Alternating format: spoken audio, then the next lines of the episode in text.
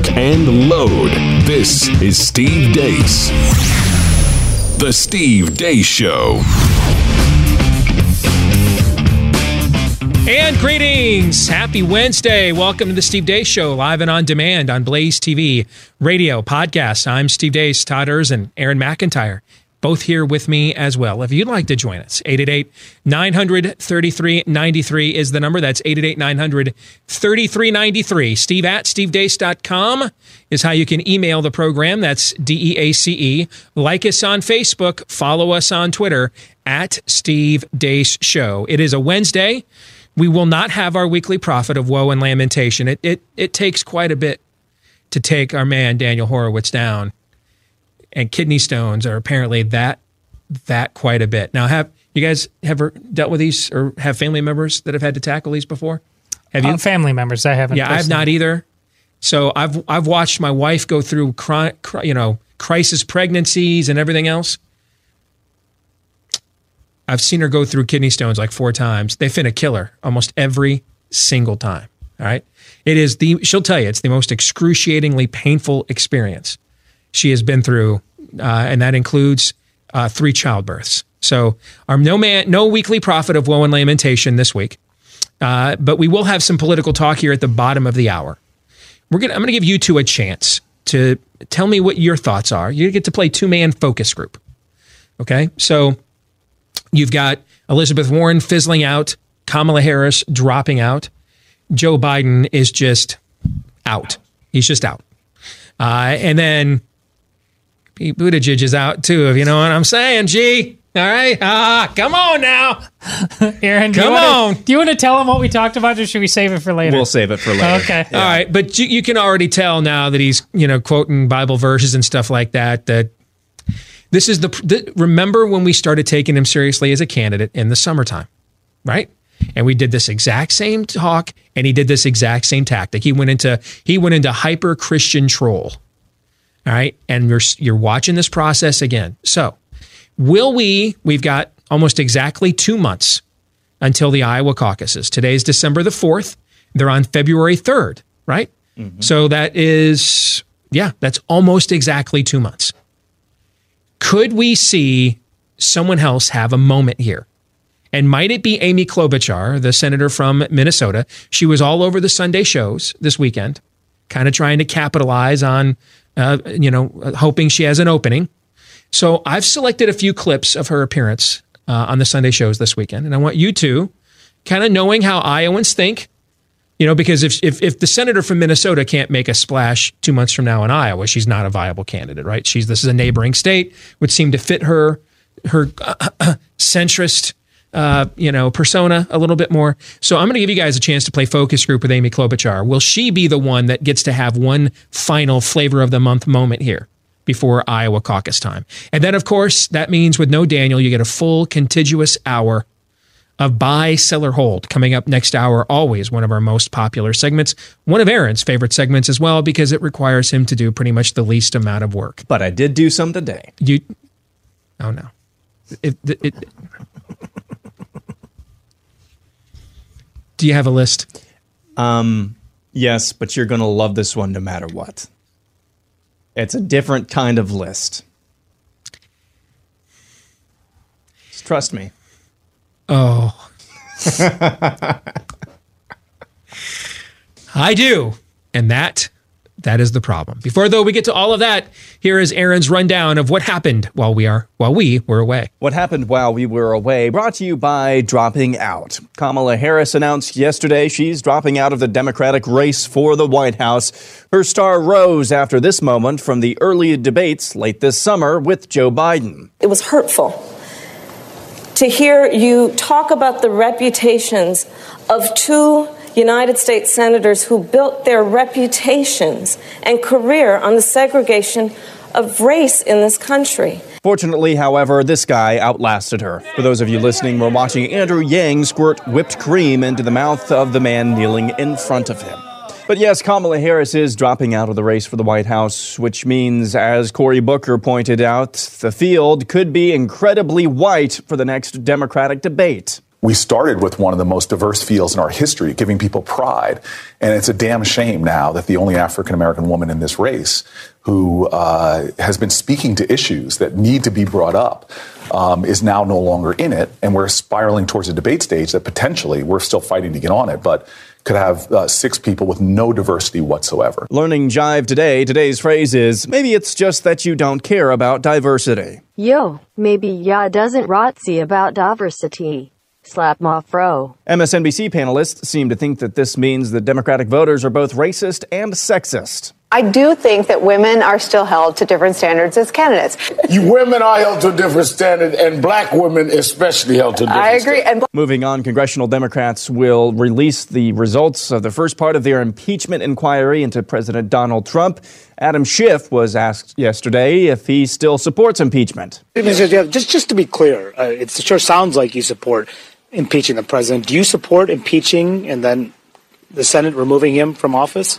I'm going to reserve uh, any kind of a, a, public judgment on that. In other news, Amanda Reyes is the director for the pro abortion group, the Yellowhammer Fund. She told the New York Times recently she's growing concerned with the hard left's focus on paying for abortions for those with low incomes. Quote, if all we do as an organization is pay for abortions for low income people, we are eugenicists.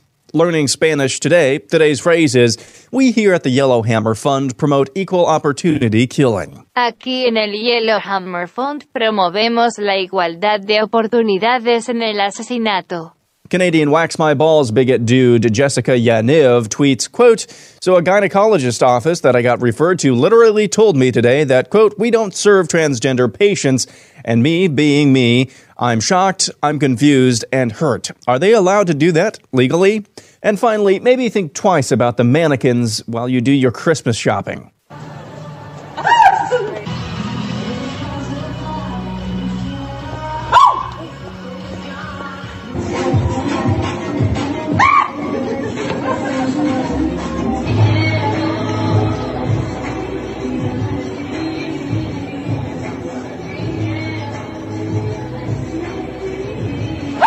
And that's what happened while we were away. Aaron's montage brought to you by realestateagentsitrust.com. If you are thinking about getting involved in a competitive real estate market with a booming economy as well as plunging mortgage rates, good timing. But before you go all in, make sure you go in with the right agent, an agent whose track record of success has been proven and fully vetted, an agent whose understanding of the marketing of the market that you're going into, whether it's buying and or selling, that's been fully vetted too. And then an agent that has proven to understand what the phrase professional courtesy means. This is a very relational process between you and your agent. So the odds of it being successful if there's not a rapport there diminish. That's why you want to make sure you find an agent that you can trust. And that's what sets realestateagentsitrust.com apart from other so-called referral services that are often really about helping agents to find clients. In this case, it's about finding an agent worthy of having you for a client. So if you want to find an agent you can trust, go to this website, realestateagentsitrust.com. Again, that's realestateagentsitrust.com. So, um, Smirnov, what's this Canadian dude, the mentally ill dude's name? Jessica Yanov. Yan- Yanov. Yanov. Yanov. Okay. I don't remember. Okay. Okay. But um like I, I, I was on Twitter before I came in here today checking headlines at the last second and you know, there's this massive headline about this pro-abort celebrity insulting pro-lifers and I'm like, I don't know who this person is. I've never heard this name in my life. I seriously doubt if I've got a long term future in this. I, I I'm not interested in most of the things that I'm supposed. To, I think I think no one tells me this. I mean, just looking at what's trending, I'm not interested in most of those topics on a daily basis, and and I don't know who many of these famous people are that we troll and, and clickbait in conservative media. I, I don't I don't know who most of them are. So I don't know if that if if you know we should rename this show middle-aged man yells at cloud. I don't know. I don't i don't know if that's strangely endearing or i am just completely and totally out of touch. All right. But I, it's it's it's something. This so this guy got famous because he demanded that um, a, a salon a canadian salon waxes balls right? That that's Yes. right All right, that, that he he wanted to force the females at this salon who do bikini waxing for women. Um, that he wanted to force them to wax his balls, and they didn't want to touch his junk. Right. Right. Right. Okay. Which means he has not fully transitioned. Correct. Uh, well, I don't, what does don't, transition don't mean? look at I- I us don't- for I expert I- I- analysis on this. Todd's looking at me. Why are Todd looking gave me a me? look like even if I knew the answer, hell no, I'm not giving it. All right. All right, but but that just means he hasn't fully transitioned, right? to you, the nebulous they. Someone nod. Yes. Okay. Good. Um, so if he has his his male equipment, what what exactly are they going to do for him at a at a gynecologist office? Aaron, go. Um, my what large? Uh, no. Nothing. I. What What did he think was going to happen when he walked in to the gynecologist office with a penis and testicles? What did did what what? Todd's like, don't ask me. Don't you ask What's me more any more in- questions, Deace. What's more interesting is the rest of us. I mean, we we are all now uh, the Truman Show, or the remember Michael Douglas, the movie The Game. Yeah, that's it. I where- just watched that a couple Oh, months ago again it. with Amy. Oh, I really? hadn't Is seen it like twenty years. Is it good It still still? holds up. Yeah, Okay, it's but really good. Yeah, it's the entire like what happens when we are all being experimented on. I mean, the entire culture where unreality is the baseline. yeah. That's what we're dealing with. Yeah, I just I, I don't if if you want any further proof this is a mental illness, a guy walked into a gynecologist office with male genitalia and was incensed that they would not treat him. They, they, they, they can do nothing for him there. I don't know. I don't know what he thought they were going to do for him. I, I th- it, so this so there's only two options with this, and the only two options are. But the camera loves you today, by the way. The only two options are that um, did that passive aggressive jab wake you up? Did It did. work? Yes. Did- okay, good. Replying to an important email over All right, here. that, that, that's all right. Yeah.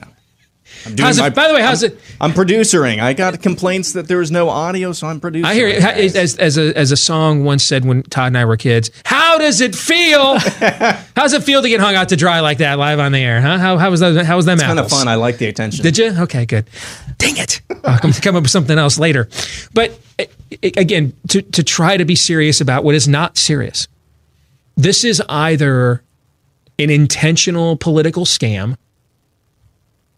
or it's a, and, and it, he- this guy's mentally ill because I, there's they can do nothing for him there. They they literally do not treat your kind there, and and so I, But everybody in that office, there were probably hushed tones and consulting of lawyers and things like that. Yeah. Instead of the owner What do we coming do with out and this? saying, Yeah. listen, I'm going to ask you once. yeah. You get out of here and you never come back. Yep. That you know that did not happen. You, you know it didn't. Yeah, I, I agree. And it should. So Yeah, that's I where- agree. and it happens over and same- over again. it- it's the same. It's the same group think that just has dads just sitting there mumbling under Yeah. their breath while their daughter, who's been training all year long for the state track meet, gets completely run by and run over by, Yeah. a, you know, a, a 195 pound high school senior du- male. That's, So- that's the same thing. Yeah. My my point is is no matter how many of people there are like him, it's still always going to be the minority. Yep. What's more interesting is we're we are all going mad in the process of dealing Yes. with this. That's this. Now, this is a different country, but it's the same mindset we're dealing with in, on, on this front in ours. We're not a nation of laws. We're a nation of political will. Yep. And we always have been, and we always will be. That's how self governing peoples operate. Do you have the will to govern yourself? That's why Benjamin Franklin's famous line it's a republic if you can what? Keep if it. you can keep it. And what requires you keeping it? You must have the political will to keep it. And and and more and more it's pretty obvious that we do not. And that that that brings me to what's going on as we speak with with the impeachment testimony. And you and I were talking before we went on the air about uh, John with Jonathan Turley, who has been a fixture in American media on various channels, including Fox and every place else, left and right, uh, since the Clinton impeachment era.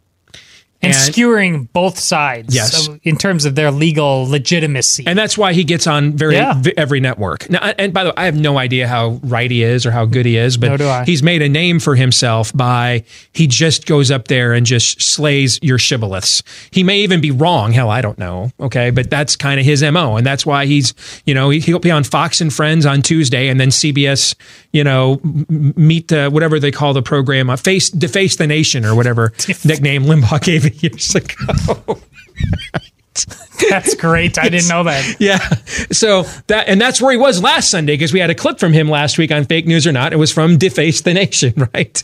All right. And so eh, one of the things Turley is up there saying is that essentially, even if Trump is guilty of everything you're accusing him of, to build this into such outlandish behavior. I mean, the the, the opening statement that that some of the other prof- the constitutional prof- constitutional professors and and boy, if there was ever air quotes needed, folks. Hey, hey, the Jesus seminar called and thinks that these constitutional professors need more respect for the source material. Okay, okay, okay. All right. So um, they put out this opening statement this morning that claimed this is the worst abuse of power by a U.S. president of all time. And and I I I, think that every American that was put in an internment camp by FDR for merely looking Asian couldn't agree more. Trail of Tears, nah. Teapot Dome, I mean, what's you know what's a little tea among friends, right? Watergate. Ah. We literally have a president on tape conspiring to break the law. On tape. This is this is the and not like like passive aggressive, you know, the way Trump talks with like Right, you can right. almost hear Trump verbally, huh, huh, wink, wink, nah, nah, right? You're, you're catching my drift, right? Picking up when I'm laying down. I mean, Trump talks to you like like a Denis Leary routine from an Yes. MTV, you know, uh, you know, commercial in the '90s. I think you hear me knocking and I'm coming in, right? That's what he does. That's how he talks. So it can be interpreted like in every single way. So he always Trump Trump's natural habitat is plausible deniability. That is that is the air that he breathes. He speaks in multiple codes so that it can be interpreted every which way you would like, and then he has plausible deniability if you interpret it in a way that could hurt him later on. That's how he has survived all of these years, and that's why he is maybe the greatest con man in American history. That's how he's pulled. That's how he survived all of this. Okay, so all of those. So we get Nixon on tape saying, How do we break the law? all right. But this is the worst abuse of power of all time slavery, stacking the Supreme Court.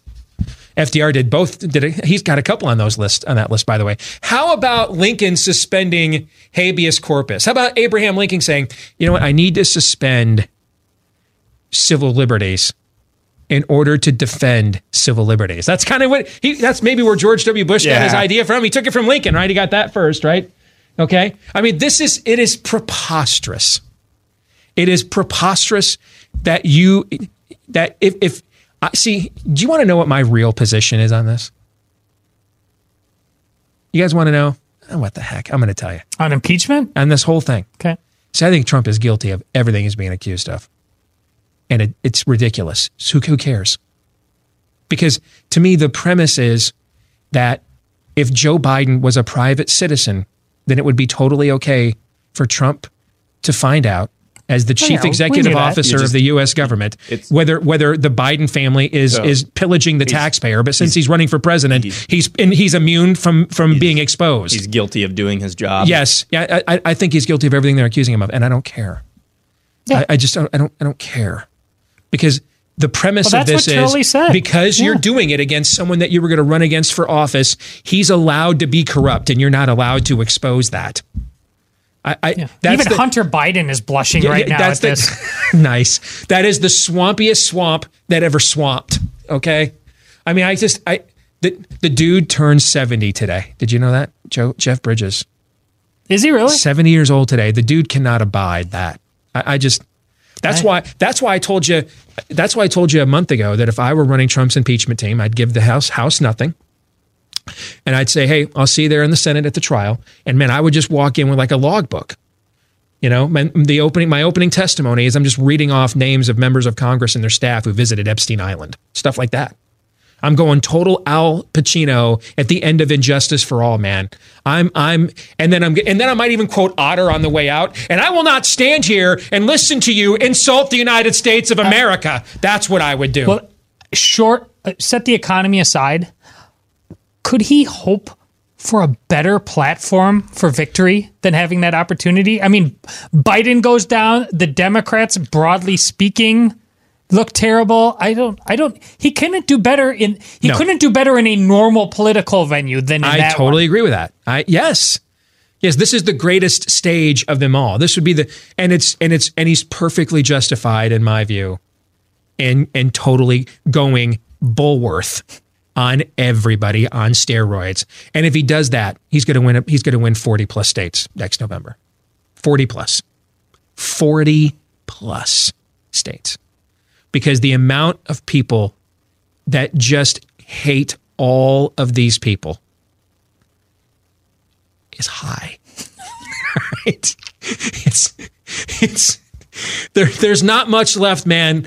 We are we are holding together as a nation by a very thin th- thread here. All right, but if you want to know what what it would look like, you want to know what it would look like, man. If when folks just start locking arms, I'd like to buy the world some coke.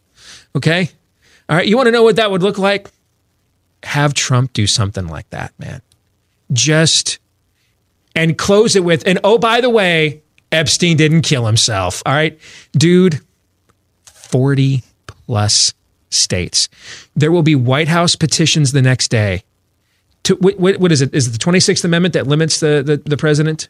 I can't remember which one it is. That limits the president to two full terms and 10 years max. It will have 100,000 plus signatures, 24 hours. For life. For life. Pardon Manafort.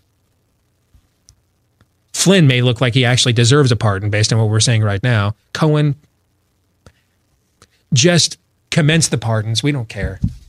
Just give us more of that because we hate these people. To say this is the worst abuse of power by a president ever.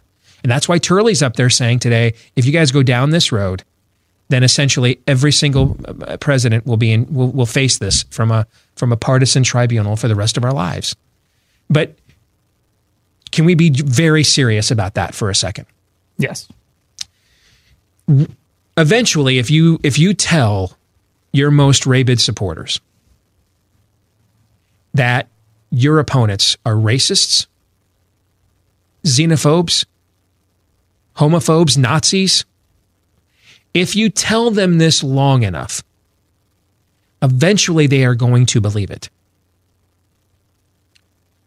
And once you accept that that's who my opposition is, explain, gentlemen, why you therefore would not, by any means necessary, do whatever it would take to throw to deny them power, and then once they were able to acquire it against your best laid plans, do whatever it would take to resist them and have them removed. Why would you not do this? Now I know we we have a tendency to think and see people the way we think and we see them, not as they actually are. We can't really avoid that. You know, we're all human beings, we're subjective, okay? You know, I used to say when we when we were just talking about mere media bias early in my career, um, I used to say there, there's no such. we, there's been one objective person in all of human history, and we hung him on a tree. No one is objective. We can't be purely objective. We can try to practice objectivity as a practice, but in our essence, we cannot be objective. We are subjective creatures by nature. And so I know that, you know, we say little things on the right. Ha, funny, ha ha. That person hates America. Uh, yeah, but I, yeah, right, right. and a lot of this is we just say this stuff for effect and then just go on with our lives. That's not how it operates on the other side of the street.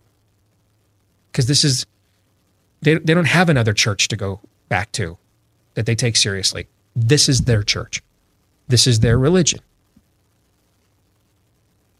And if you believe that the only reason someone would disagree with you is they want to throw gays off of buildings, if you believe the only reason someone disagrees with you is they want to see women in alleyways being, you know, bludgeoned with coat hangers uh, in back alleys. If you believe the only reason someone would disagree with you is they're a racist, if you believe the only reason someone would want the border secured is they is they hate Hispanics, why wouldn't you do stuff like this? James Hodgkinson could not be reached for comment. Exactly. That's that's the most logical conclusion of where the Floyd Corkin, James Hodgkinson, these these things are really the most logical conclusion of where this kind of dialogue goes ultimately. Because if if you and if you want to convince people, if this is what you believe you have to say to win, and then you convince people, and maybe even just think it sincerely. I mean, what kind of a person says, um, Ted, what kind of senator stands up and says Ted Cruz is a racist? And then the next day gets up, you know, on some, you know, uh, uh, proclamation for, you know, Medal of Honor winner. You know, I would like to yield the balance of my time to the distinguished senator from Texas. Does that make any sense to you? No. No. So either you're lying or eventually your base is like, dude, Ted Cruz is a racist. Something's got to be done about this. We can't have a racist in office. So that's that is why Jonathan Turley is right. I don't know that he recognizes that.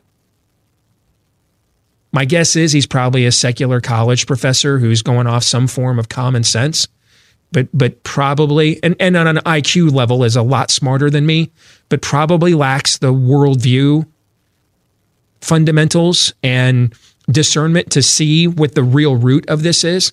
Like I'm sure he thinks this is just merely uh, orange man bad posturing, and I'm sure some of that that, that some of that is true. Okay, but I've been pushing back on this idea that because I have these beliefs, I must be a racist, misogynistic, homophobic bigot my whole career. Long before Donald Trump ever came down that escalator, we've been having these conversations. It was always it was always going to go here if the other side insisted in labeling their opposition this way. It could only go here.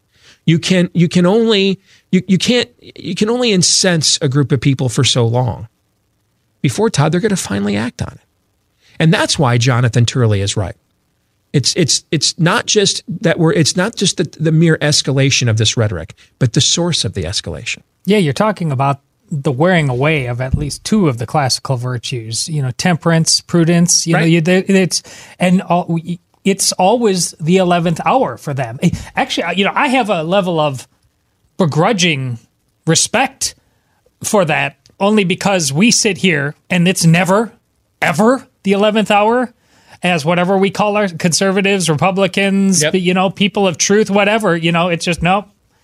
We we we just whistle through the graveyard. Nothing to see here, uh, and and so therefore, yeah, yeah, they're they're they've gone full on Don Quixote, um, but they they actually it ends up in a, a laugh track a lot of times, but it also gets things done. It- it- who's a more effective president, Donald Trump or Barack Obama, pound for pound? Barack Obama. Barack Obama has been. Yeah. because of this, because of what you're talking about. And he, relatively speaking, had a Almost lo- no, uh, nothing other than the policy with Israel, but nothing other than the policy with Israel that Barack Obama put in place has really been undone. Right. We're still arguing about DACA. Right. We haven't. We haven't. We're. we're st- we can't even implement Obama's law, where it was Obama that said, "Don't take travelers from these seven countries." We Trump. Trump can't even implement that. All right. The, you know, our our healthcare is going to skyrocket here at my company on January one because Republicans didn't deal with Obamacare. So other than other than what the relationship with Israel, nothing that Obama did has truly, really been, I would say, undone. You might argue the Iran deal. Maybe that's a second one. Okay, I'll grant you that one. The Iran deal is the other one. The Iran deal in Israel. But we're we're three years into the Trump era, and that's all that's truly been undone from the eight years of Obama. So there's your answer. More in a moment.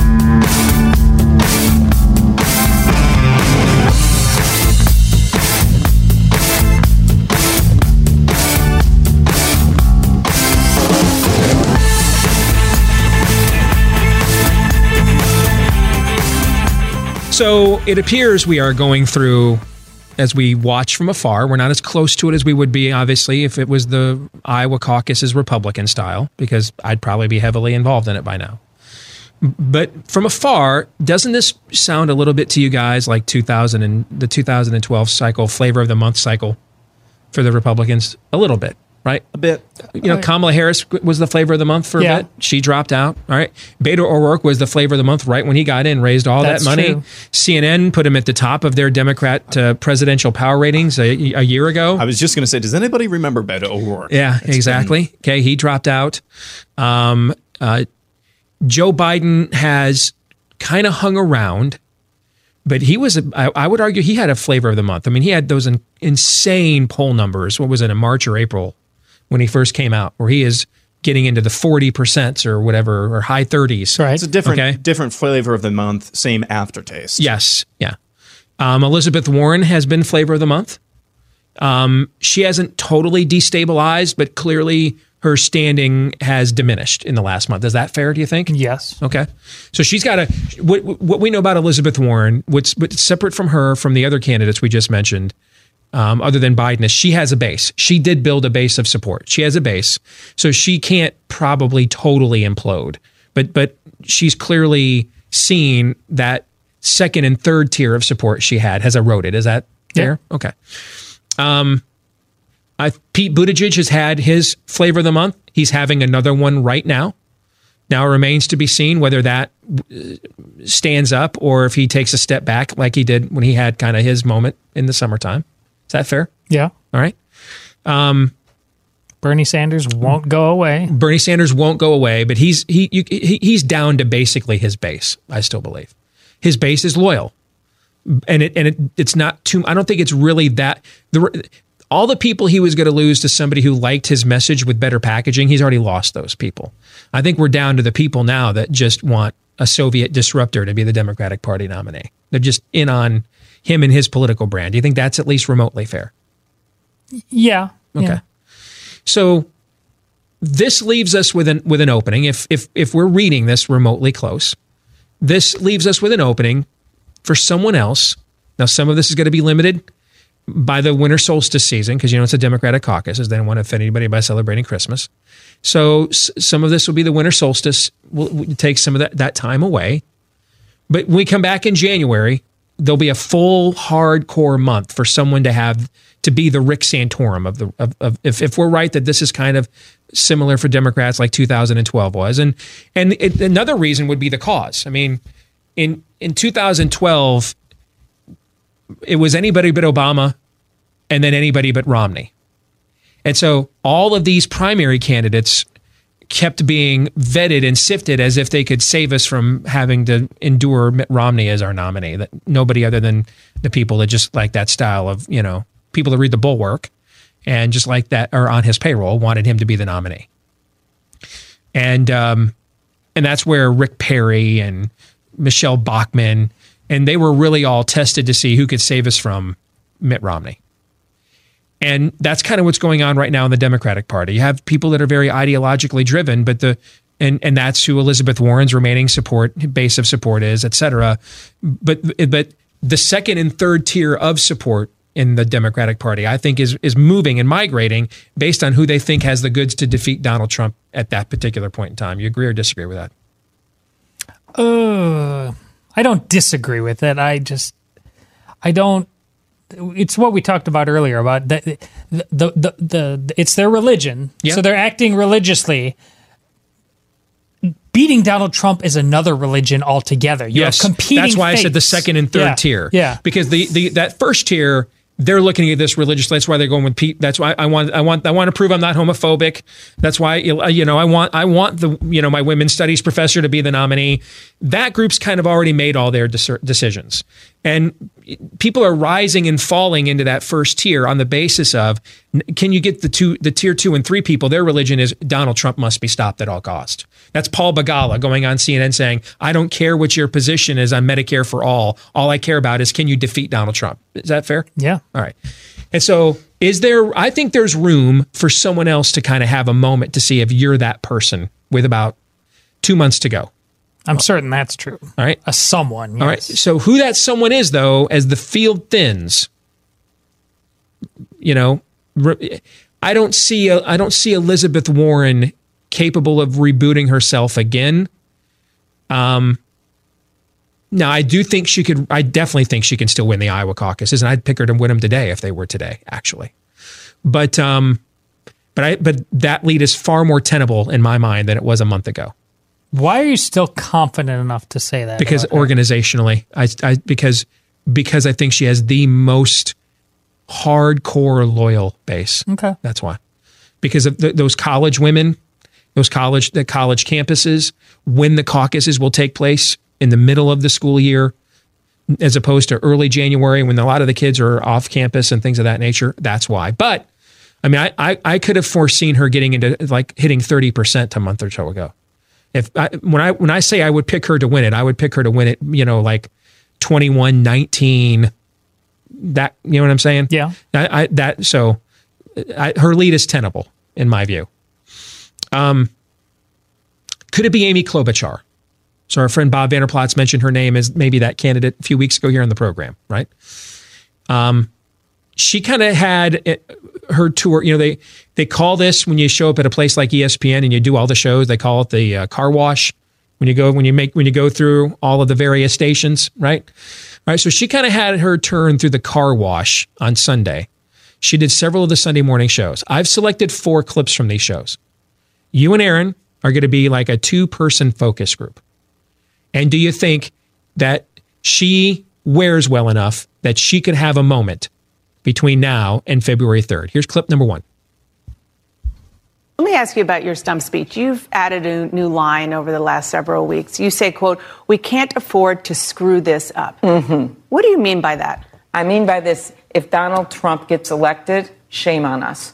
I mean that we need to bring our party together and bring with us um, independents and moderate Republicans, just like I've done in all my races where I've run in suburbs, rural, and So are you saying urban if one of your Aaron, you get to go first. What do you think? So yes, this this is this is I, I'm putting myself in the average the, the shoes of the average maybe what I think is the average uh, Iowa voter, and that that general sentiment that general sentiment is yes yes we need to bring we need to be we need to be the big tent party. Now what she doesn't say is how they want to accomplish that because the base of the Democratic Party um, bringing bringing moderate Republicans and, and bringing the centrists along with us means we're going to point a gun at your head and you will come with us and you will enjoy it. So I think the general sentiment there is something that resonates fairly well. Yeah, we need to be common sense. We don't, you know, need to. Uh, we just need to bring everybody with us to beat Donald Trump. So I think the general sentiment there is is one that I think a lot of Iowans would would uh, would uh, uh, you know line up with. Okay, so as we go through these, let me say this. Don't make any pronouncements or verdicts until we get through all four clips. Just give me like your immediate reaction. Do you, do you- are you feeling that vibe? Are you feeling that rhythm? Are you like, I don't I don't think that that dog won't hunt. Todd. That Which is what you did, Aaron. Thank you. that dog's not going to hunt, not because she's not right on some level, but she's it doesn't match the zeitgeist of the people who are voting for religious reasons. I mean, that's just not a. She's being pragmatic there. That's people don't want pragmatism; they want zealotry. Okay. Clip number two. A big debate on the campaign trail this week has been about four year college. You do not support free four year college, I should say. Um, you say you're not for, quote, sending rich kids to college for free. Congresswoman Alexandria, Alexandria Ocasio Cortez called that point of view a, quote, GOP talking point, saying universal systems should benefit everyone and rich kids would go to elite private schools anyway. How do you respond? Well, first, I think she was responding to an ad that uh, Mayor Buttigieg had put out. But you have the same position. Yes, but in fact, I've had this position from the very beginning at the CNN town hall, in uh, which I made very clear, and I made my mark with this position.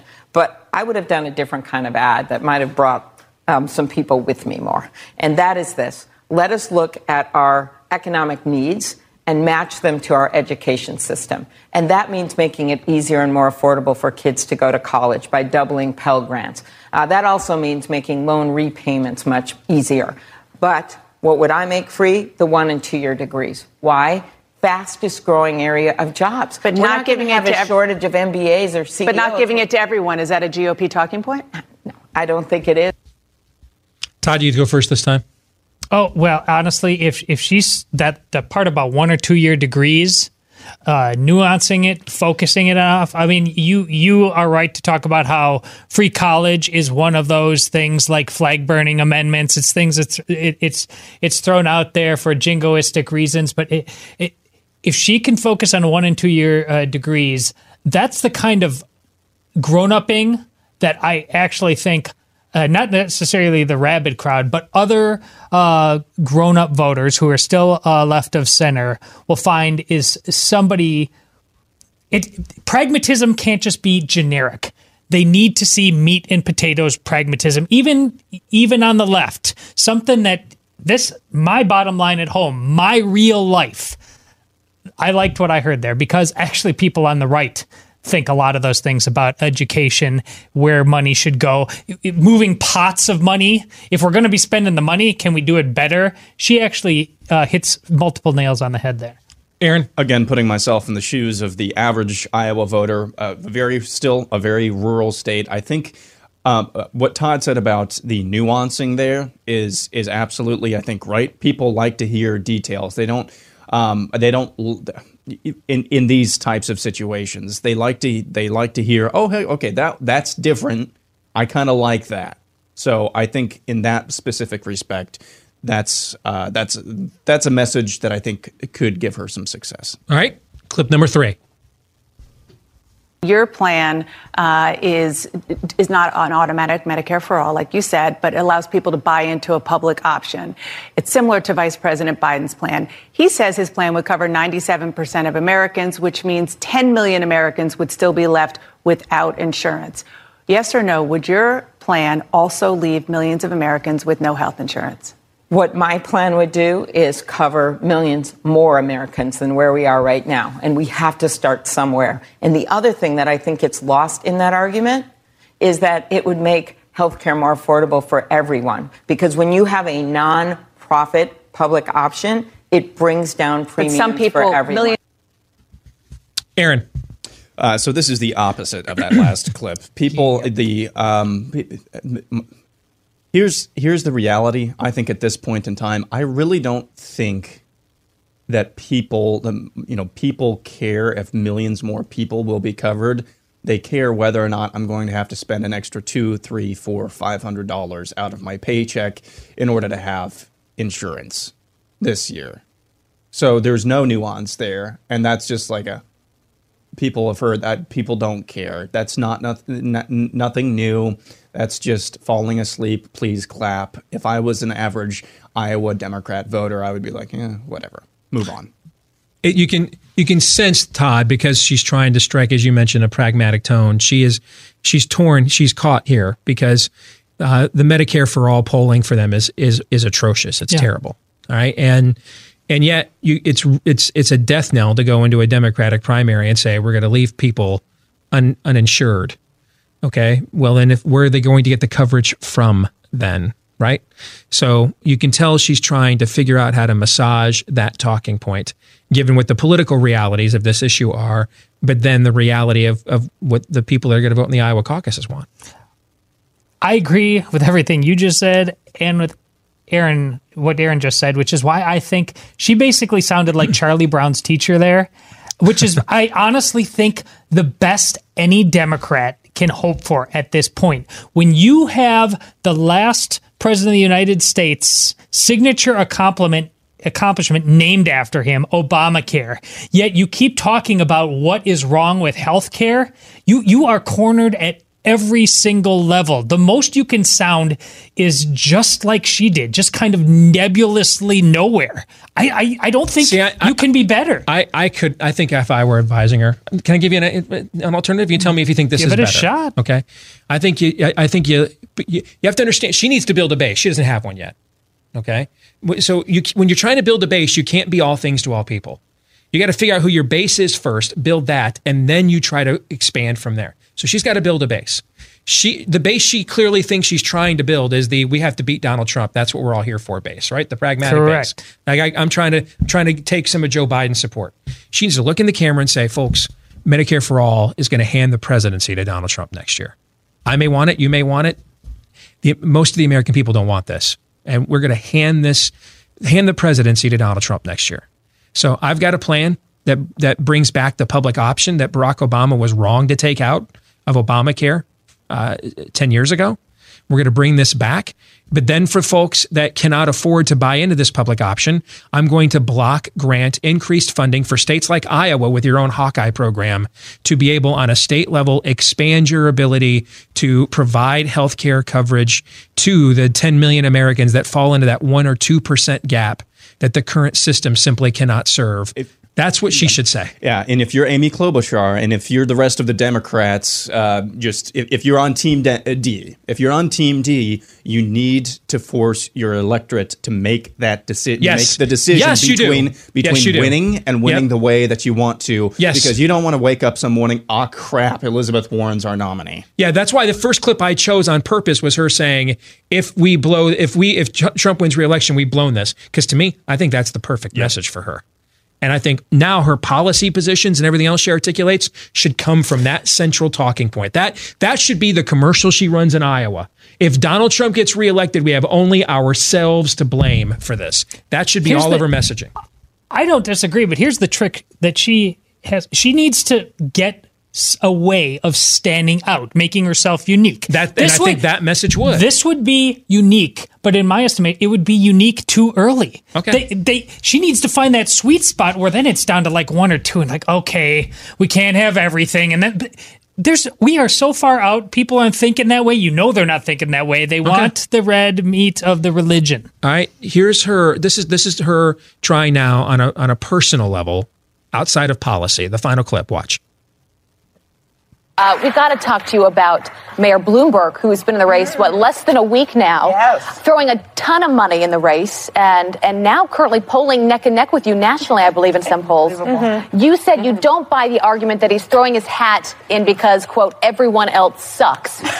So that's what he said. I mean, he didn't say suck, but he said that he it was necessary he come into the race. And so here's how I look So why do you think he's running then? If, if it's not because everyone he thinks couldn't beat Trump, then why would he be running? because he can. And I have a lot of admiration for him and his work. So let me start with that. Mm-hmm. But when I watched TV last night, all I saw were two billionaires ads. Yeah. And for a lot of the people that aren't in the early states, they must think only two people are running. Well, that's because the rest of us can't afford to run ads like that. So my whole issue is you just can't simply allow wealthy people to come in and buy elections. That is not what this country is about. And I don't think America looks at the guy in the White House and says, let's find someone richer.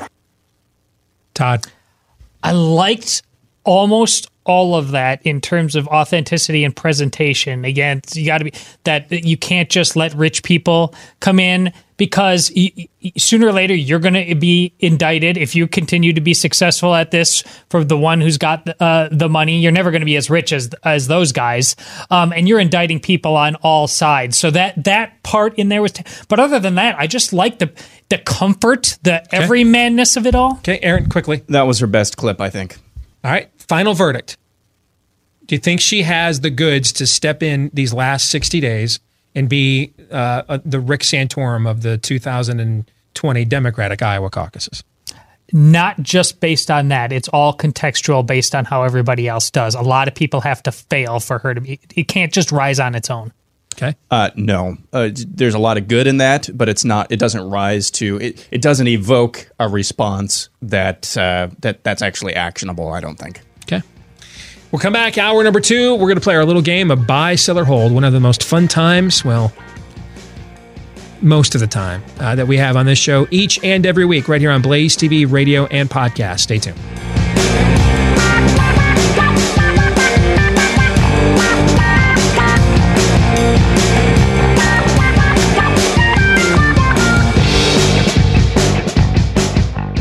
And we're back live and on demand on Blaze TV, radio, and podcast. I'm Steve Deace, Todd Erz, and Aaron McIntyre here with me as well. 888 900 3393 is the number. Steve at stevedeace.com. That's how you can email the program. You can like us on Facebook. Follow us on Twitter at Steve Deace Show, and the last name is spelled D E A C E. It is time for our weekly game of buy, sell, or hold. Aaron will throw out a series of statements, predictions, propositions, usually provided by you in the audience on various topics. Todd and I will then decide are we going to buy that, sell that, maybe even have a good reason why that's the case. Or in my case, I might have 12. And then once uh, per episode, once a week, we are permitted to put a hold on said uh, on said statement. Uh, but if it's for any reason other than it, it's just beneath even the lack of dignity of this program, then you will be scourged. And Buy Sell or Hold is brought to you by friends over at Tommy John. If you somehow missed out on Tommy John's amazing Cyber Monday sale, then you're in luck because Tommy John is extending their cyber sale one more day right now. You can still get 25% off store wide plus free shipping for another 24 hours. That's 25% off store site wide, I should say, plus free shipping for another 24 hours. Tommy John wants everyone to experience the amazing fit and feel of their products like breathable, wedgie proof underwear and ridiculously soft loungewear that are guaranteed to fit perfectly. Ladies, now is your chance to kiss visible p- panty lines goodbye. And guys, you have to experience the horizontal quick draw flies that puts an end to the fly fishing for good. Give the gift of mind bending comfort this holiday season with Tommy John. Go to TommyJohn.com. Use the code Steve right now. That's your code. Steve. Use it right now to score 25% off their entire site plus free shipping. That's promo code Steve. Use it right now. Promo code Steve at TommyJohn.com. And yes, I use this product as well, and I'm a big fan of it too. All right. TommyJohn.com, promo code Steve. Aaron. All right, we're going to start with a few that I thought of uh, from my Brian uh, Oh, to, no. to start off. Uh, and then we've got a, a short list that I also ranked as well. Then we'll get to listener submissions. So it's kind of uh, Steve's hell uh, today. Although I think the list, I don't know if you'll like it, but I think you'll like that the subject matter Okay. as well. Okay. So right. we'll start with uh, these first. Amongst these five candidates, Buttigieg, Biden, Warren, and Sanders, uh, four candidates, I should say, you're not worried about Trump losing to them so long as the economy doesn't tank. I t- yes, buy. I, I think if I think if the economy tanks, it doesn't matter who they nominate. And if the economy doesn't tank, it doesn't matter who they nominate. They had a window earlier this year to provide a soft landing for people who just want to be rid of this. And and the way that he launched his candidacy, it looked like Joe Biden understood that and was going to provide that that soft landing area. But he's first of all he's mentally incompetent. I and I'm not saying that for effect. He is he's mentally incompetent. If if you were if you were if you were in the middle of a battle on a board on a on a within a board of directors for control of a major Fortune 500 corporation, I believe you could take him to court and have him declared mentally incompetent with what we have seen publicly. So that's number one. And then number two, he's abandoned a lot of those positions on the Hyde Amendment, on fracking, on coal. He, he's a, he's abandoned every position that made him a soft landing spot. So I think now we're really just down to if the economy is doing well, Trump will win. And if the economy is not doing well, he will not. So I sell as long as I'm worried about just one of them. So if you're worried about just one of them, then you would sell. Yeah. I sell because I would have some degree of worry about Buttigieg. You're, you're riding with Buttigieg.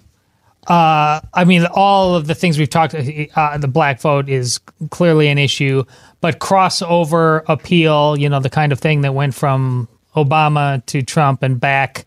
I think there's some potential for that, and I just don't. I I think in terms of his command of himself, I I don't know him well enough yet. I can see the obvious lampooning, the self lampooning of the other three. I, th- there's just more of a a put togetherness about him that, based on what we know right mm-hmm. now, mm-hmm. will be harder to break through. Here's the other. There's another angle to him as a nominee that we have not talked about yet. Just because, not that we're afraid to talk, it just hasn't come up. Okay, but I think this is pretty obvious now when you see the ads he's running in South Carolina, how open he likes to talk about his version of Christianity. He is going to compel. You know, I've, talked on our show over the years about how our generation now is they begin to take over the pulpits. Um, I think they're more theologically conservative than a lot of than than the previous generation was. Meaning that they're they're they're less in, they don't really you know hang out at the Rick Warren Church Growth Bill Hybels conference types. Okay, but I think they're far less inclined to get along get, to get involved politically because nobody's in a hurry to be the next Jerry Falwell Jr. Robert Jeffress clown show. All right? Mm-hmm. And so a lot of those pulpits are going to remain passively aggressively quiet next year. Or they're going to try to. They're going to they're going to try to stay focused on hard hardened biblical doctrine and things of that nature to avoid the clown show going on out here. I, nominating Pete Buttigieg will not permit that. They will be forced because of the conversation. Because, and it's not that he's gay. If you, if that if it was just if he was if he was homosexual alone, a lot of those same pulpits could still find a way of saying that's you know Trump's an adulterer. So what? Right. Right. It's that he's going to cloak his homosexuality in Christianity. That is the difference. He he is going to prevent an he's going to present an anti-christical form of Christianity to the American people, and you're you're seeing that now, and it's going to be it it's going to it's going to and it's in those suburbs where he's making some headway right now because those pulpits are silent right now. But if he were to be the, a major party's nominee for president and this becomes a, a national platform for him, and it will because he really believes in this. He really believes in this um, in his in his in his own made up um, fake false teaching progressive whatever you want to call it progressive he really believes in this. He in fact he's going to try to come over the he's going to claim he has the christian high ground. Right. is what he's going to do. And it's going to it's going to force a lot of those pulpits that dominate a lot of the landscape across the country right now. It's going to force a lot of them. I i i, I look at the the church i go to. And if I didn't love the church we went to, I wouldn't have gone here for the last two years. We've used messages on this show, right? right. I wouldn't go to a church if I if I if I didn't feel comfortable recommending people to go there or using the messages on my own show. I would not go to church there, right? Right. But but with all due respect to my own pastor, I think whom I like a lot, I think he's kind of an example of what I'm talking about. He would prefer to avoid the clown show of this at all costs because the truth of the matter is there's a whether we want to admit it or not there is a high cost to link arms with Donald Trump. There just is. The, the collateral damage that goes along with it. That's why a certain element Robert Jeffress type or Paula White type latches on. Because this is their only path to legitimacy. That's why they've struggled to hire good people early in his presidency that's why he struggled to find good people in his candidacy. People like, I don't want that crap on my resume, right? There's a there's a high degree of collateral damage that goes along. Michael, ask go ask Michael Cohen about that right now. Well, you can't. He's in a prison cell. All right. So I know I'm not supposed to say that in conservative media, but I don't care. It's it's true. So let's let's not let's be adults and not lie to each other. Okay. We'll all get along better if we don't lie to each other. It's true. Just admit that. And so I think a lot of those pastors are perfectly fine saying, I, I, I, I'm not dividing my church over a guy that on any given day, I don't even know where he even stands on the issues with me anyway. And, and if he'll even stand up and fight on the stuff he talks about anyway. And since I have no interest in, in a future, you know, Fox News contributorship, what's the point of this? Okay. Mm-hmm. But now say that the the other major party's nominee is openly gay with a husband and he's going to use this as a platform to preach the gospel, those exact same churches and pastors I just described are going to speak up on that. And what will be fascinating to see is what happens when they do. So I think I think there's another layer of backlash that he represents. I mean, why if I'm not right about this, why why why aren't we going to have um, uh, Poe and um, uh, Poe Dameron and and why, or why aren't we going to have the uh, the the the Poe Finn gay relationship that J.J. Abrams went out of his way to squash that yesterday at his press avail? If you saw that, if I'm not right about this, why isn't that? Th- why why why then? Why not just go all in with it then? If everybody loved this and everybody thought it was great, think about all the indoctrination and everything you have received on this issue. Polls still show about 40 some odd percent of the American people think it's that marriage remains between a man and a woman.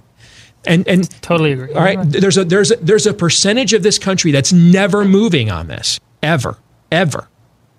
No matter how much they're indoctrinated and and and this is forced down their throats. Okay, so I, to me, you're right. I, I think he pre, he presents, and you know what? Those kinds of churches and pastors that don't want to get political but stand firm where the gospel's integrity is concerned, they're going to feel emboldened to speak out about this because of the black church resistance to Bu- Buttigieg. Because it's not going to look like now that they're just making a GOP team. They're kind of doing a, an end round, passive aggressive. T- yes, we're in for team GOP play and let me split my church. No, they're going to say, hey, you go vote the way that you want. But, and, eh, but you know what? I, dis- I, I agree with Reverend Jones at the AME church down the street. Okay. What he's telling you is not the gospel.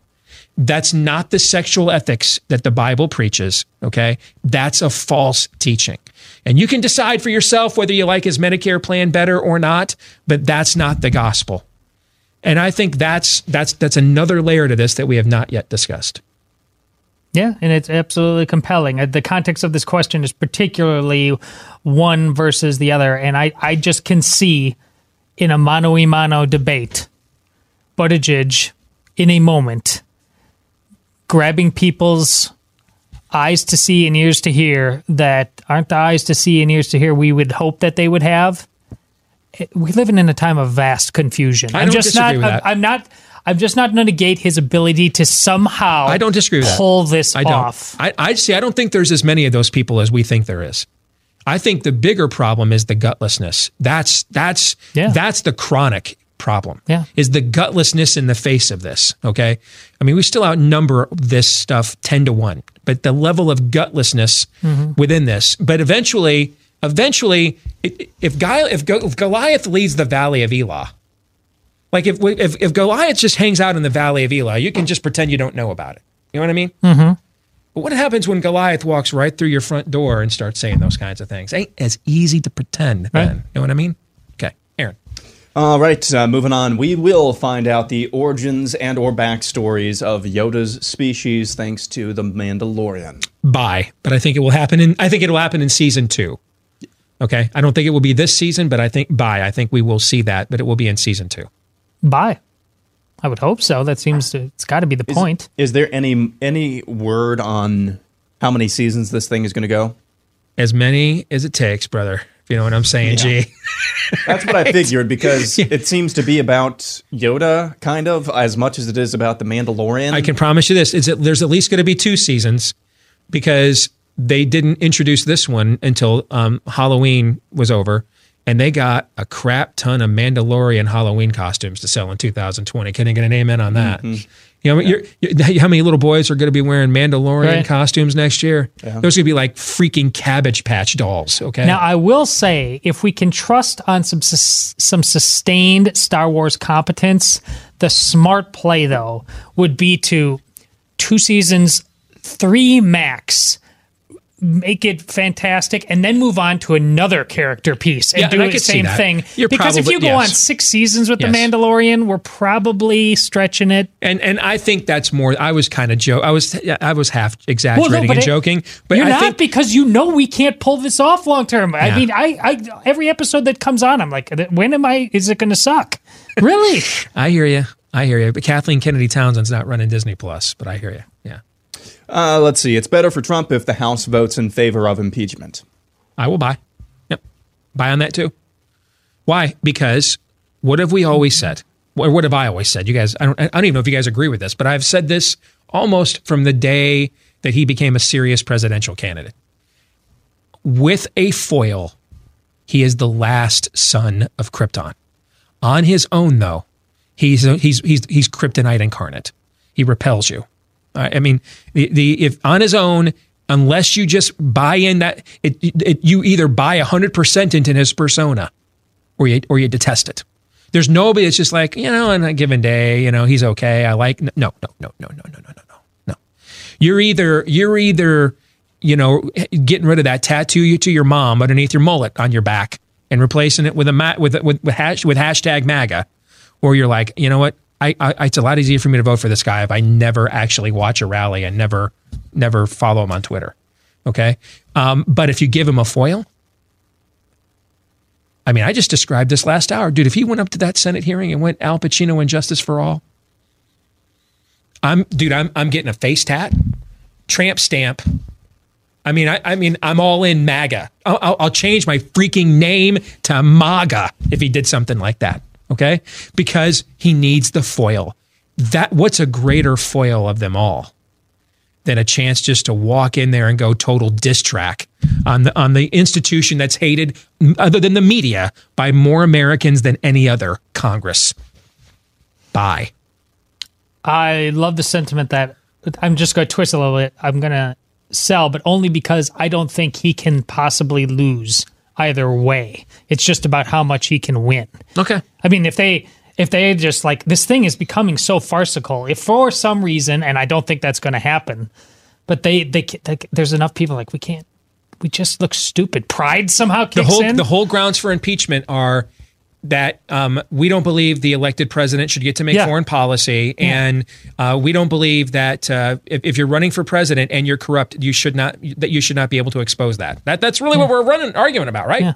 Like Russian collusion, that kind of stuff was a scam, but at least I could see like an objective rationale. This Yeah. is just um, a bunch of butthurt Yeah. uh, bureaucrats in, at, at the State Department who can't believe that they're not making the foreign policy decisions. And how dare you expose the fact that the son of a Democratic president is a complete and total corruptocrat fiend? Right? Is that? Is, is- are there any other grounds? Am I missing something? Nope. Okay. Yep. All right. Uh, Republicans, congressional Republicans, are just fine with the en- entire impeachment debacle, even even the most vocally supportive of the president, because it means they don't have to come up with any new version of flag burning amendments or raising the age to buy tobacco products. Buy, buy, buy. They I mean, don't have to it- yes. pretend to be doing something now. Yeah, now, now I will they tell still you, are pretending. but- that it, it's a buy now. If you would have asked me this a month and a half ago, I would have said sell because I could not have envisioned Skynet. I was wrong. Skynet did not evolve. Okay, what happened is some crazy old lady couldn't figure out how to make Skynet work, and just thought like unplugging it from the wall and plugging it back in would would reboot the system. Okay, I- that's this. I I had no idea that it was going to be this bad, this shallow, this dumb. Okay, so a month and a half ago, I would have had a different answer to this I because I could have I could have seen several Republican senators who would love to get rid of Donald Trump up there. You know, sweating like a prostitute, you know, that shows up for mass on a Sunday. Okay. But now, now this is, this is, this is, you know, easy peasy now. You bet. I love how this thing keeps breaking you. I mean, you just you've been doing this for so long, and you I'm go, details. I'm going to get in there. I'm going to know it inside I'm out. trying to be than an adult. I'm right trying. at the Ukra- the top of the. Ukraine thing. You were pointing all. Hey guys, this one's written tighter. There's more to it. I think. No, I no, mean, there's, not. No, there's no, no, Literally, some And I crazy old lady. you did this. Some crazy old lady just went up there and said, "Skynet, why does it work? Why does it keep bleeping? Twelve o'clock, twelve o'clock, twelve o'clock." And some crazy old ladies went up there and unplugged Skynet from the wall, counted to ten, plugged it back in, and thought, "All right, it's working now." No, it's that's what this impeachment is. This is this is worse than Julie Swetnick. Worse. Yeah. Uh, the best format for the college football playoff is eight teams, with five getting auto bids and the other three being the highest ranking conference runners up prior to their conference championship game.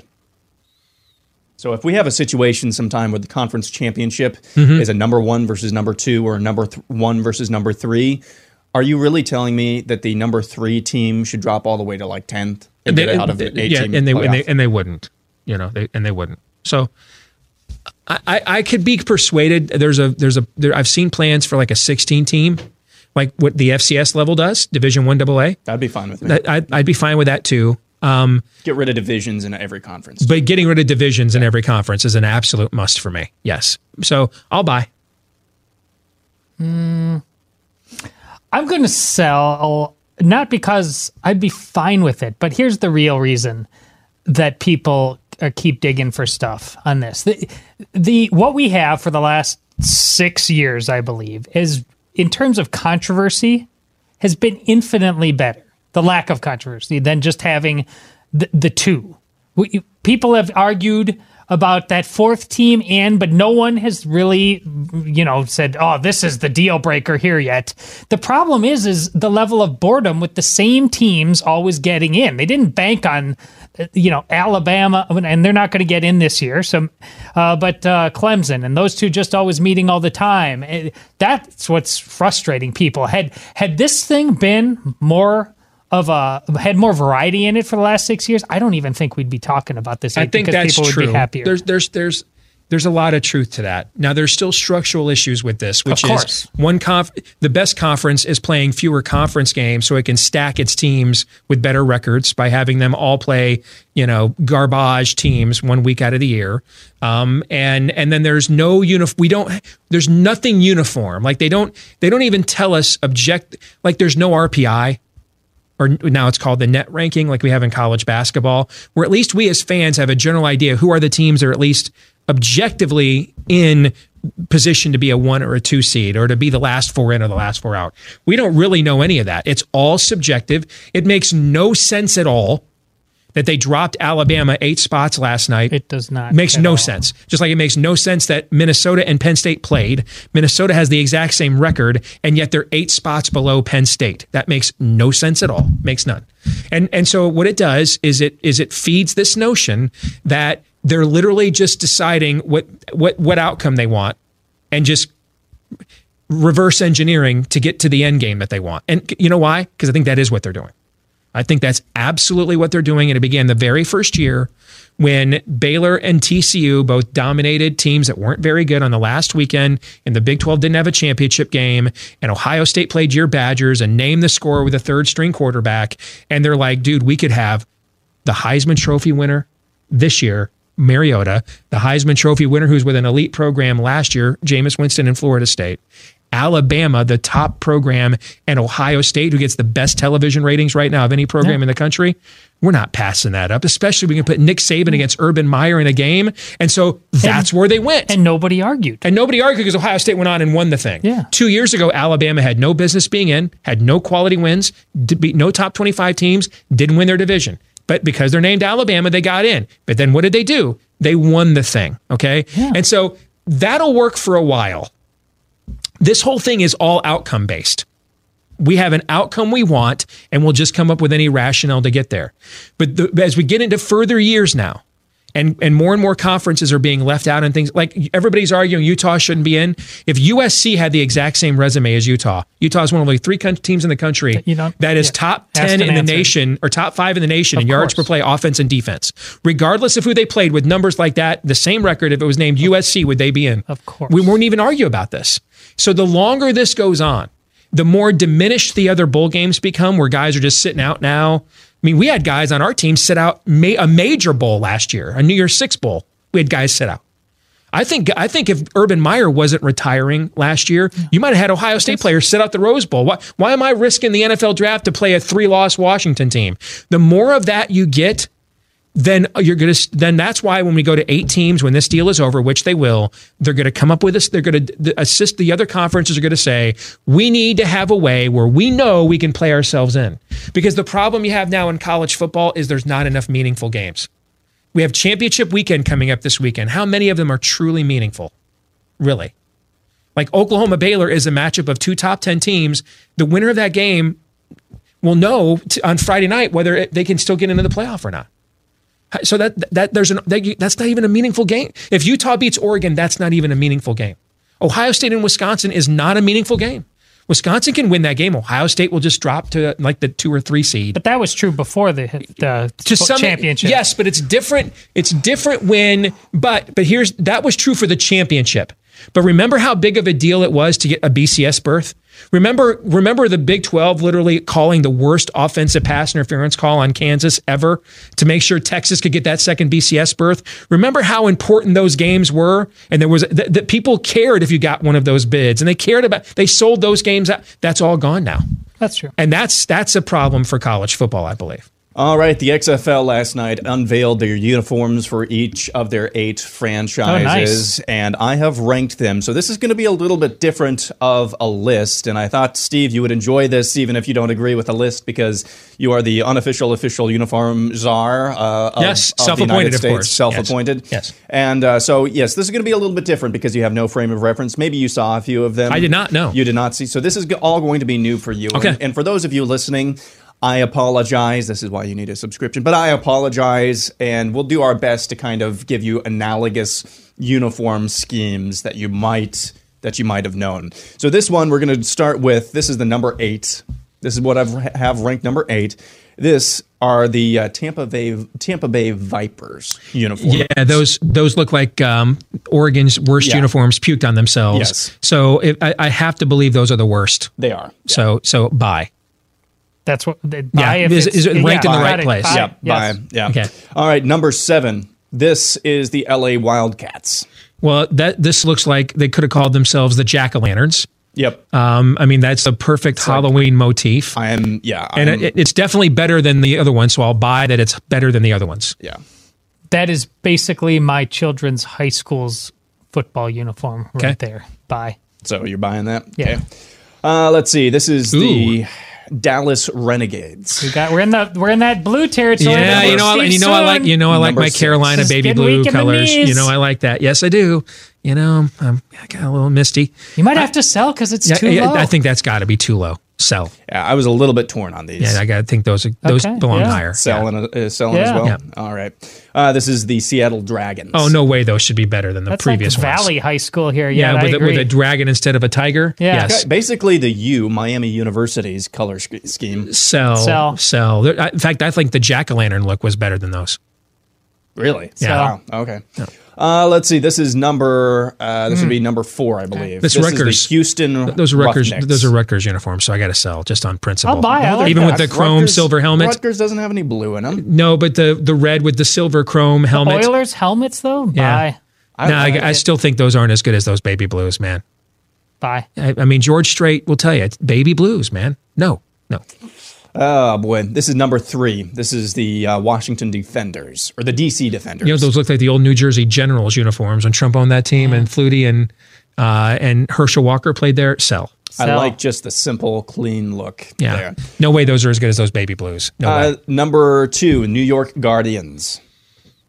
Virginia Tech. Those are Virginia Tech's uniforms. I mean, almost spit image of them. No, they're not. Yes, they are. They're just black. Virginia th- Tech. I mean, with the with the striping at the top, that's orange in the middle, and the white that looks a lot like It's just- Virginia Tech. It's just unimaginative. Yes, sell. Like the baby blues are still better than the last four you've shown me. Uh, and number one, the St. Louis Battlehawks. Oh, I like them. I like these. I like and I the was helmet a hoping lot. The Battlehawks were going to be the best because I like that name. I like the blue shoes. I like the helmet. Um, I still would probably give the nod to the baby blues just on the preference for that shade. But I'm okay with where those are. To me, I- I'm fine with this being in the top two, so I'll buy. Yeah, I think too. this one and the baby blues are the two best we've seen. Buying. Yeah. Yeah. All right, Frankly, I got to tell you, I, I'm I'm a little. I was very impressed with the names and brands that the XFL came out with. I expected better where the uniforms are concerned. As did I. Yeah. I think that I think I think the the two blues, the rest are, and, and maybe the jack o' lantern look. The rest are pretty underwhelming. I thought. What do you think, Todd? Yeah, I'm underwhelmed. And I, I thought this they this is not the XFL vibe I expected. it was just kind of yes. dull. Yeah, I, I expected something. I mean, I don't, I don't need this. Doesn't need to be chartreuse, but I expected a little something a little edgier than what we got. Okay, we'll come back. More buy, sell, or hold is next right here on Blaze TV, radio, and podcast.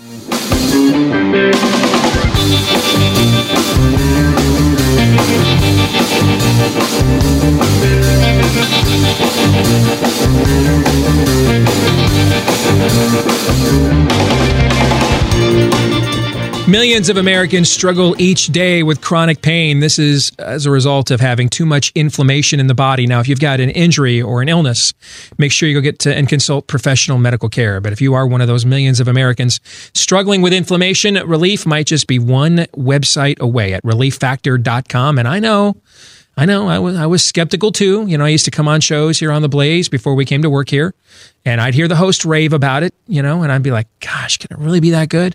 Then earlier this year, they had me give it a shot, and as the great uh, and must must or much missed uh, prophet Keith Jackson once said, "Whoa, Nelly!"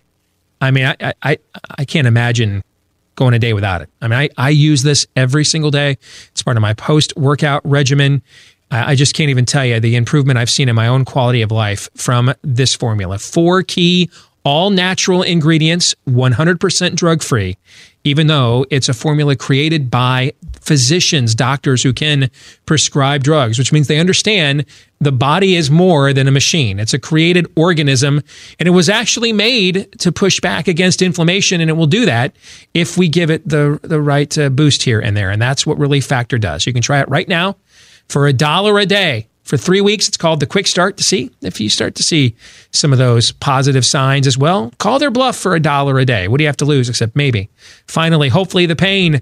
Three week quick start for just $19.95. That's about a dollar a day at relieffactor.com. Again, that's relieffactor.com. Let's go back to Aaron for more buy, seller, hold. And we'll go to some listener submissions. We'll start with uh, Jeff, who says Tony Romo is the current, currently the best uh, football announcer in the NFL. His native understanding of the game and quick analysis put him in a category that his other colleagues cannot match. Buy. I, I think that's an easy buy. And I, you know, like I don't think Booger McFarland's that bad at all. I just think he's being compared to, he's got some Michigan, Ohio State here. Okay. I mean, Michigan's like the eighth winningest program in college football the last five years. The problem is that the, the you know what's standing in their way is like the team that's like number one or number two.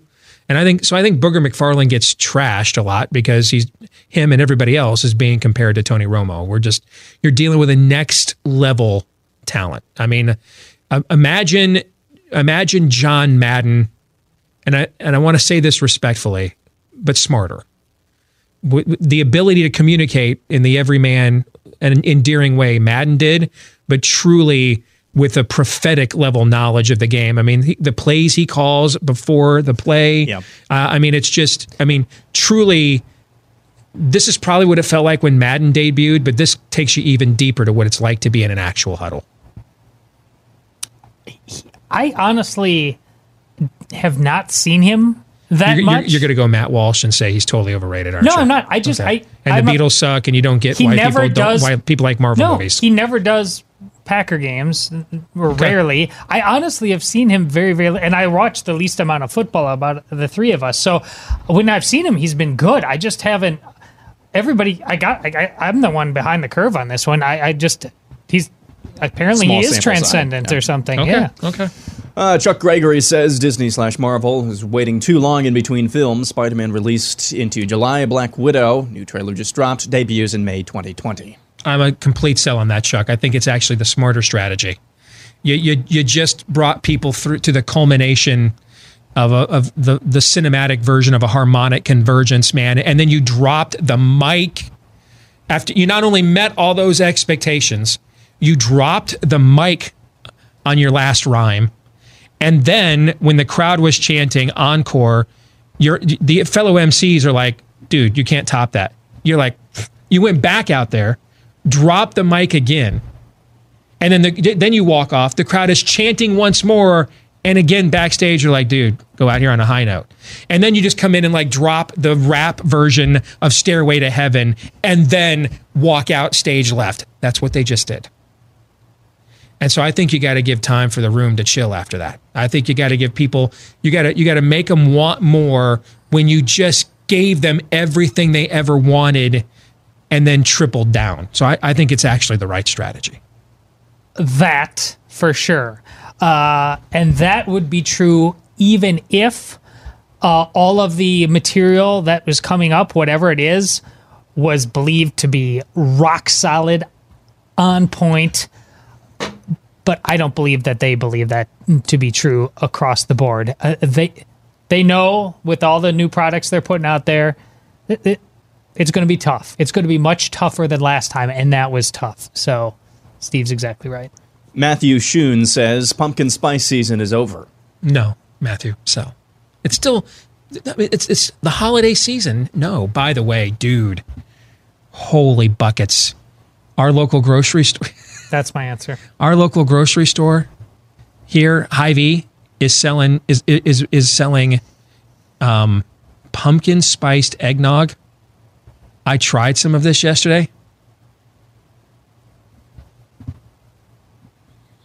I'm reminded of what my son Noah told me.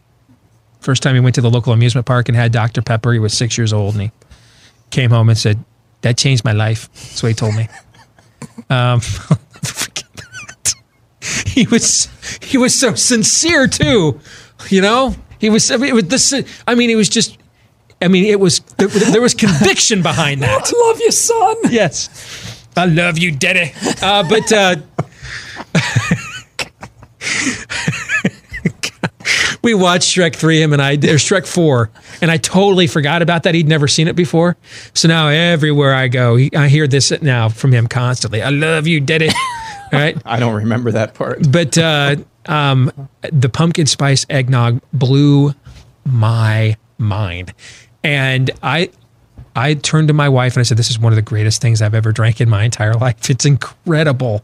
Now, you may laugh. I, def- I defy you, Erzen. You go to Hy-Vee and get the pumpkin spice eggnog, and you tell me that stuff doesn't just make the hair on the back of your neck stand up. I promise you that won't happen. You're gonna you're gonna be doing shots of that at the marriage oh. supper of the lamb one day in eternity. That's how good. In between in between bites of bacon, you'll be doing shots of pumpkin spice eggnog. That's how good that is. This thing, look at what this does to you. It makes it now we're dabbling in like blasphemy here.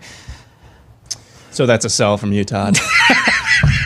Was that a tell? Uh, let's move on. Bear J says one of my dude code rules: never trust a man unwilling to have enemies. Bye. Bye. Yeah. What's the old Winston Churchill line? You have enemies. That's good. That means you've stood for something before, right? You know, and and I, you know, there's the old Will Rogers line. You can tell a lot from a man from his friends. I think the opposite is actually true. You can tell a lot more about a man from his enemies. I think. In my pedestrian life, when I'm dealing with stuff, and I hear through channels, the I pushback I get a lot is, but they they they understand your point, but they just wish you would show more grace, and it's it's so common, and it ultimately speaks to this point. They think being a Christian is never ever making an enemy. Right. It's very frustrating. Yep. Uh, G. Chum says the rise of Skywalker will not make more than $875 million worldwide. Hashtag online leaks. Hashtag retcon disaster. Oh no, it's going to be a billion dollar film. There- There's no question about that. I, whether it catches, uh, you know, Endgame, that that will de- be determined by how great of a movie it is or What- how good it is. What okay? would it take for it to not reach a billion dollars? I mean that.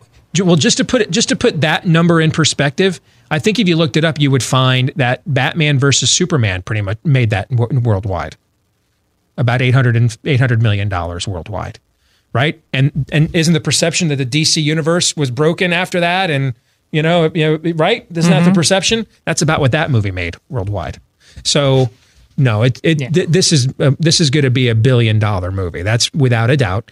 Whether it que- whether it, whether or not it catches Endgame will be determined by how good it is. Because Endgame made you the minute it was done, you were like, I can't believe they did that. I need to I need to put my Yep. I need to go through and watch that again. Yep. Right. I mean, you, you wanted to see that. I mean, I saw the movie three times in the theaters. You know, so that's so because of how many people are going to see this movie one time, it's going to make a billion dollars. Whether it makes two and gets into that three billion dollar Endgame range determines will be determined by how good it is. Agreed. All right. Doug McCone says the Packers will be in the playoffs at least one round longer than the Chiefs. So, Well, and, and that's me talking. So I, so So who controls their destiny in that division right now? Minnesota or Green Bay? Green, Green Bay. Green Bay does. Okay um, because I think that has a lot to do with it. Because all Kansas City has to do is win the division, they get a home game. Yep. Green Bay would have to win the division also to get a home game, right? So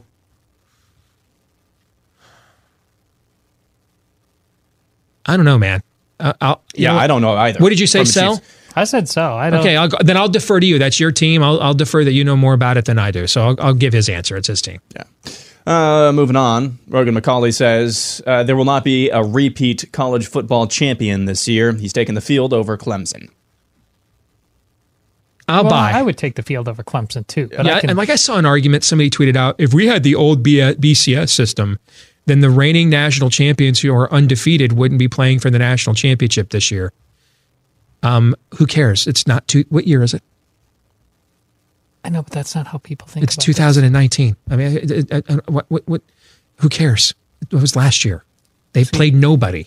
I mean, literally. I, I, I I love people pointing out, hey, look at how bad they're beating all these teams. Run down the top five teams in the Big Ten and the SEC, and if they played that exact same schedule, they'd have scores very similar to that. Now, I, I, I, I- I know what da- I know what game Dabo Swinney's playing. Okay, all right. He's this is he's going. He's decided he's going to be the new Lou Holtz where it's just po' boy sandwiches at every press conference now. I, I I get it. You know, you're trying to stop your team from getting soft. They're playing teams every week. They can't hold their jock strap. So you're really playing against the, the zeitgeist and the narrative. I get all of that. But I also think he's kind of becoming the lady who doth protest here too much. Okay. So um I I it's they're a really good football team. I don't think they're as good as they were last year, where they had a historic level of talent at the most important position other than quarterback, and that's defensive line. You you can't believe as strongly as you did about the holes in the current system, and then say regarding an undefeated Clemson, if it came down to that, and they were the one who missed out between LSU, Ohio State, and Clemson, who cares? I mean, that would be far more egregious than what we have now in any respect. Why? Because they're named Clemson.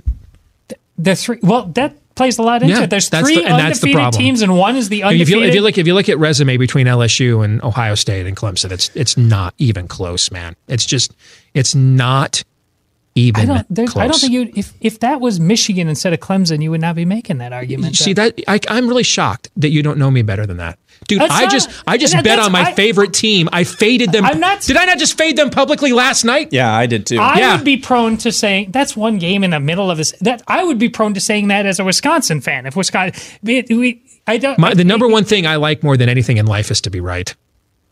I'll take being right over any. That's the ultimate championship to me. I like being right Well, the- more than anything else.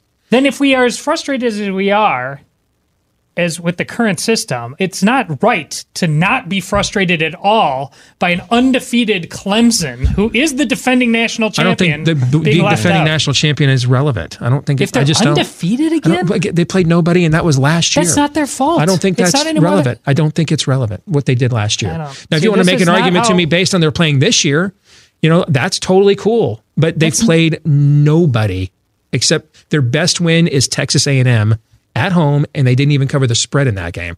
So I, I mean, I don't. They have no resume. Their their resume is they're named Clemson. That's their resume. That's their resume. And and uh, you know what? If you want to put him in the playoff for that, I'm okay with putting him in the top four. I haven't ranked them in the top four. all the kind of but their resume is nowhere nowhere in the stratosphere of Ohio State's or LSU's. It's just not. When you look at them, when you look at who they've played, it's not even close. I know. Well, I understand in terms of the value of the actual seating, but I don't. That's not how people think about this. Well, people also, you know, um, you know, people. We one of the things we do on this show all the time is point out how stupid people think on a regular it's not. basis. It's not. It. It, it would This would not be. We can add this to the list. It would. It, no, it would not. how good a team was This last year why- should determine where they're Let's ranked This is why we have the Move plan.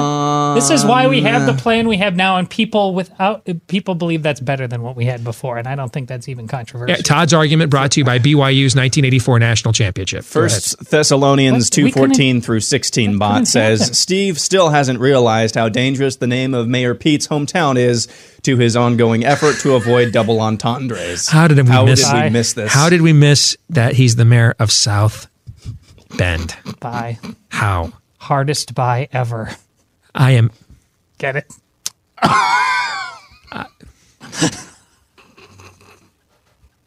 Since we're there, Todd has been waiting on that one all show. I am ashamed. How did? Who who pointed that out to us? well, First Thessalonians 2:14 through 16 bot.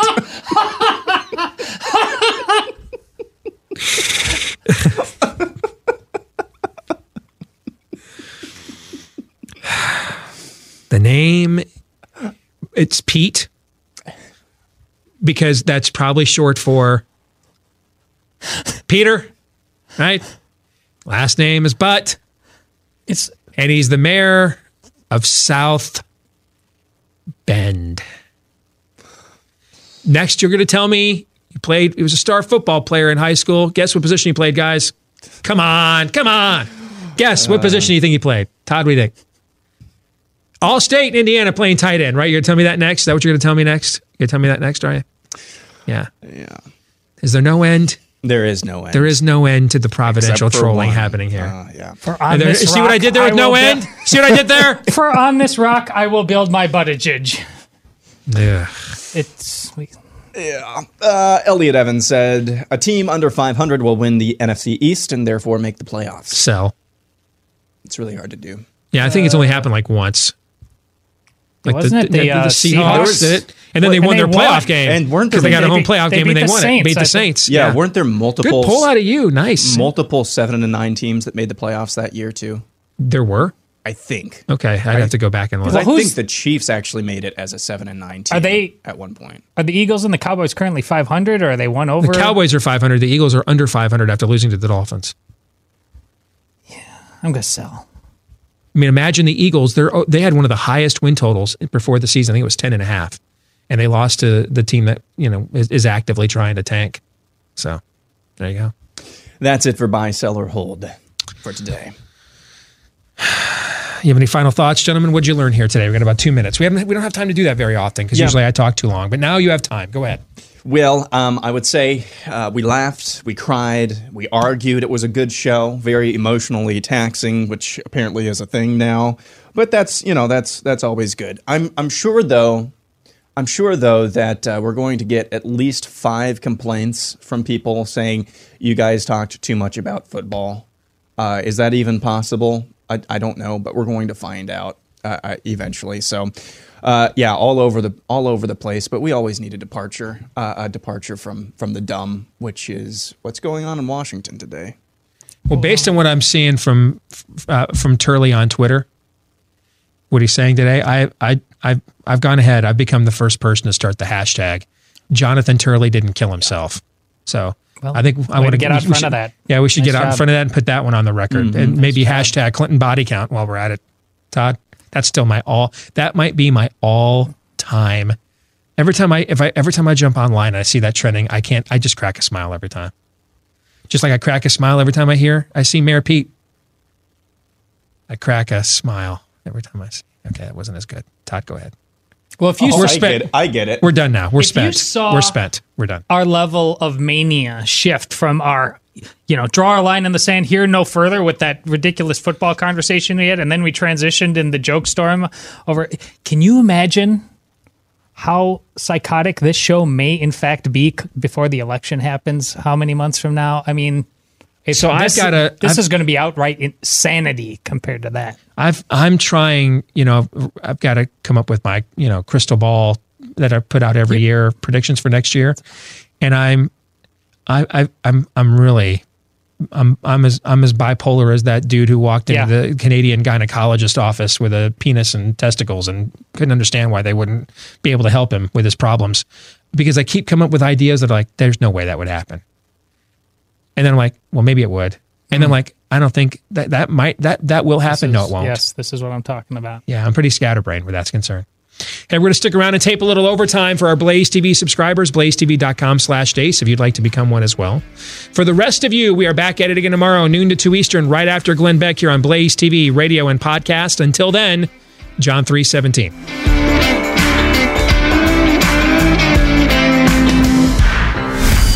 This is Steve Deace. on the Blaze Radio Network.